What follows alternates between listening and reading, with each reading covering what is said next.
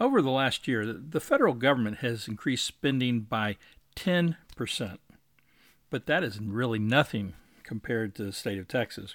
In this last legislative session, the Texas legislature appropriated state funds at an annual rate of growth of about 19%, almost twice the federal level. The Texas legislature also significantly increased government control of the Texas economy, and it continues to adopt policies that fail both the middle class and the poor. On this week's episode 139 of the Liberty Cafe, we are going to use the prophet Amos to shed some biblical truths on these policies and the general direction of Texas government.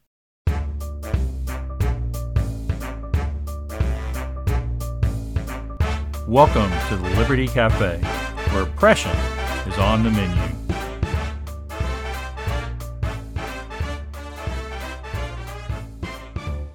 Hi, this is Bill Peacock, and welcome to the Liberty Cafe. It is such a blessing to have you here with me.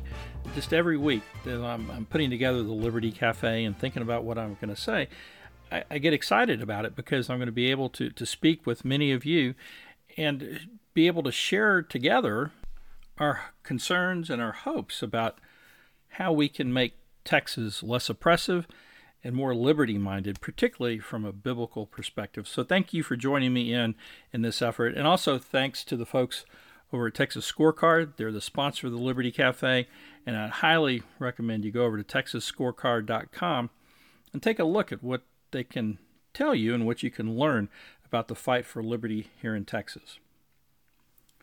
Well, although it's not always been this way, using the Bible to provide insight into public policies is pretty controversial these days. It shouldn't be, but it is. For instance, Heather Rooks and Rebecca Hill are two members of the Peoria, Arizona Unified School District Governing Board, and they were recently coerced into stopping their practice of quoting Bible verses during board meetings, because the school board wrote them a letter asking them to do this. And the school board did this because they caved to demands from some group called the Freedom from Religion Foundation. Of course, when they say freedom from religion, what they really mean is freedom from God. And we'll talk a little bit more about that later. But fortunately, it looks like the First Liberty Institute, based here in Texas, has been brought on board to help these two school board members protect their rights, and I hope that we'll see more quotes from them in the future. So here's just two examples of the quotes that these ladies came up with. One is from Heather Rooks, and she quoted Matthew 18:5-6. "Whoever receives one such child in my name receives me. But whoever causes one of these little ones who believe in me to sin, it would be better for him to have a great millstone fastened around his neck and to be drowned in the depths of the sea." And here's another passage from 1 Corinthians 2:5 that was cited by Ms. Hill. "So that your faith might not rest in the wisdom of men, but in the power of the God." You see, these seem pretty uncontroversial to me. But here's what the Freedom of Religion said about the first one. They said that the passage from Matthew implied that individuals who lead people away from Jesus should be drowned, as if that's what Mrs. Rooks was in Mrs. Rooks' mind when she was saying this. Of course, that's not what the passage means. It means that people who lead children away from Jesus Christ and don't repent of it are going to wish that they had been drowned, because their fate is going to be much worse than that. But of course, this means nothing to people who don't believe that Jesus is the King and Lord of the universe and the creator of heaven and earth. And so they take it in different ways. So from that perspective, the Freedom from Religion Foundation wrote to the school district, "While board members are free to promote their personal religious beliefs however they wish in their personal capacities outside of the school board, as government officials, they cannot be allowed to commandeer the board in order to impose their personal religious beliefs on district students, parents, and employees. Of course, that's not what they're trying to do. What they are trying to do is take their personal religious beliefs and apply them to their jobs and how they believe a school board should operate. And they want to share those beliefs with others so that if others believe the same way or may come to believe the same way because they've heard the words of God, that they might do the same thing. It's very clear what's going on here. But that's not enough for this Freedom from Religion group, because they go on to say that they are confident that the district's request, so they sent this letter, and then the district sent a letter to the board members basically telling them to cease and desist. Right?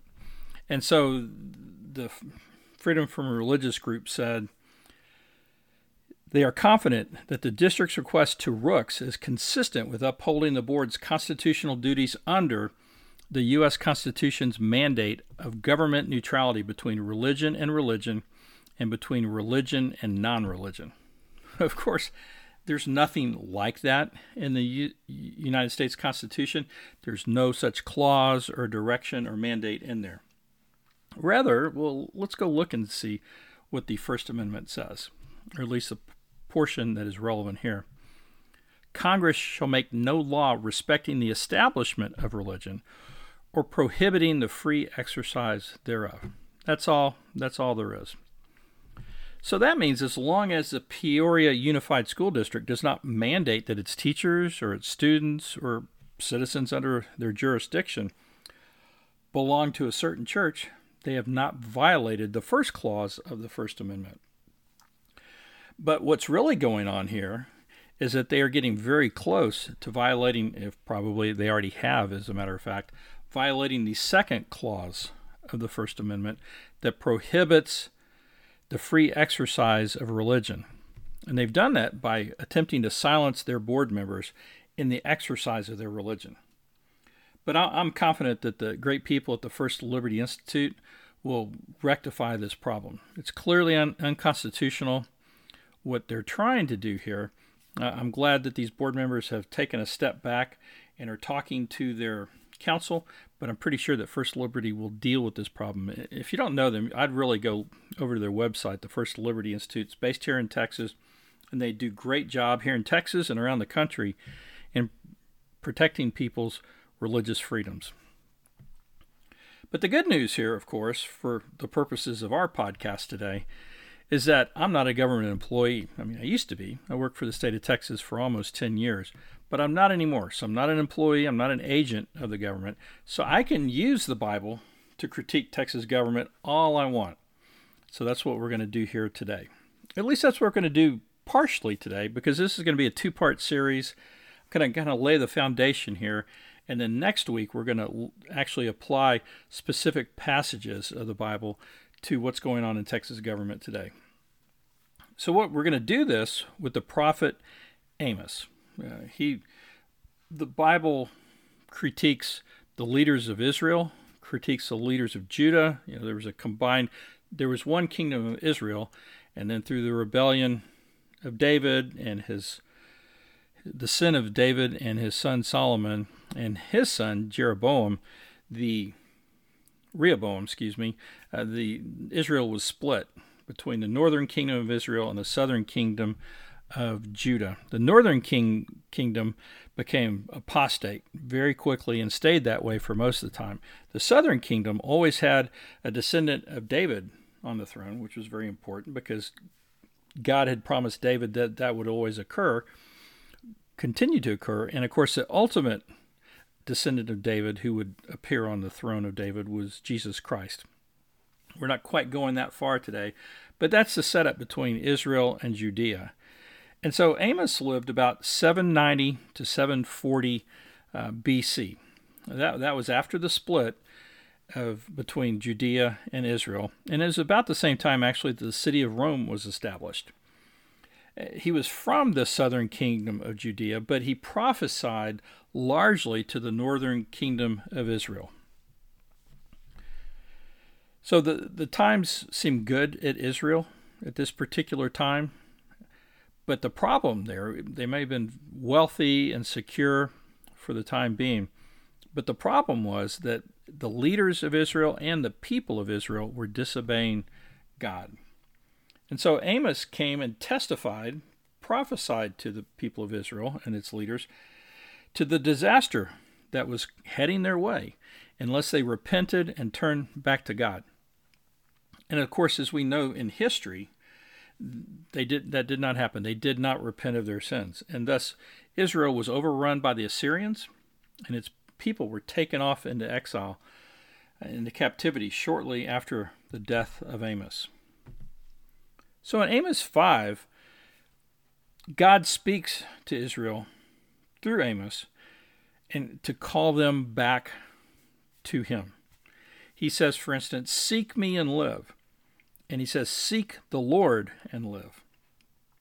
So many today might dismiss this call to Israel over 2,000 years ago, just dismiss it entirely because they don't see that as a calling to Texas and the United States to seek the Lord today, at least when it comes from a government perspective. Of course, those who don't believe in God would dismiss this entirely. But even many Christians today might dismiss it because they see that the demands and laws in the Old Testament were particular to the special nation of Israel and really just don't apply to government today. But I'd suggest that this is simply not the case.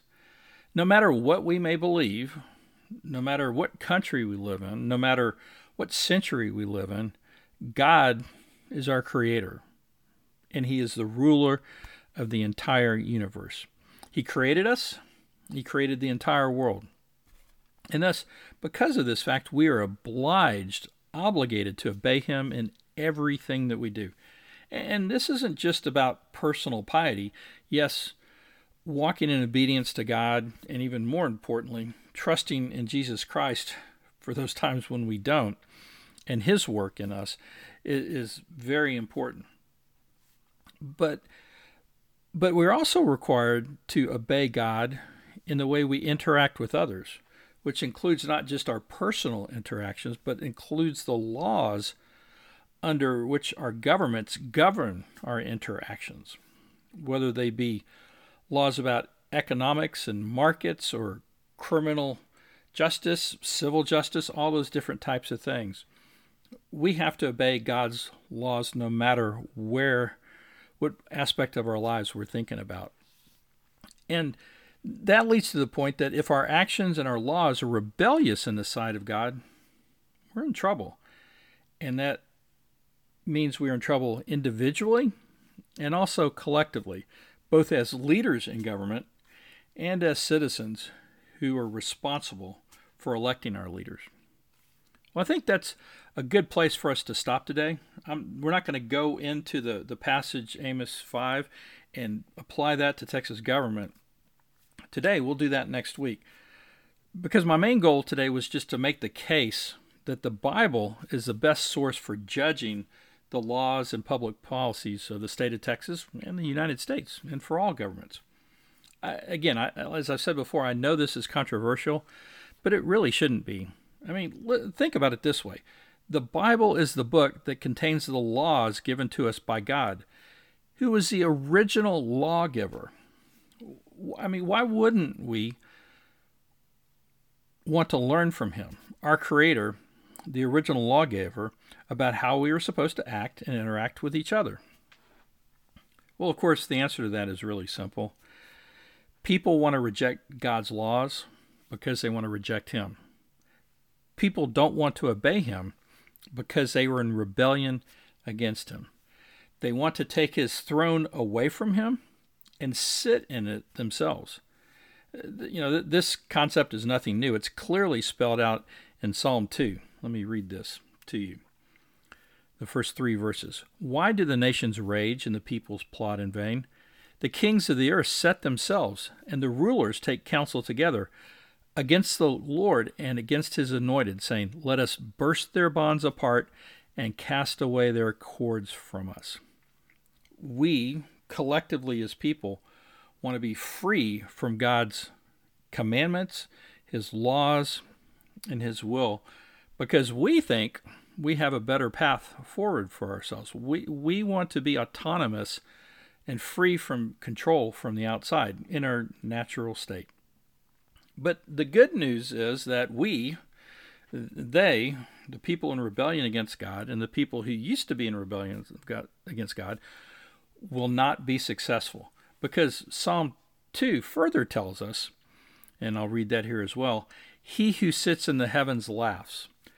The Lord holds them in derision. Then He will speak to them in His wrath and terrify them in His fury, saying, As for me, I have set my king on Zion, my holy hill.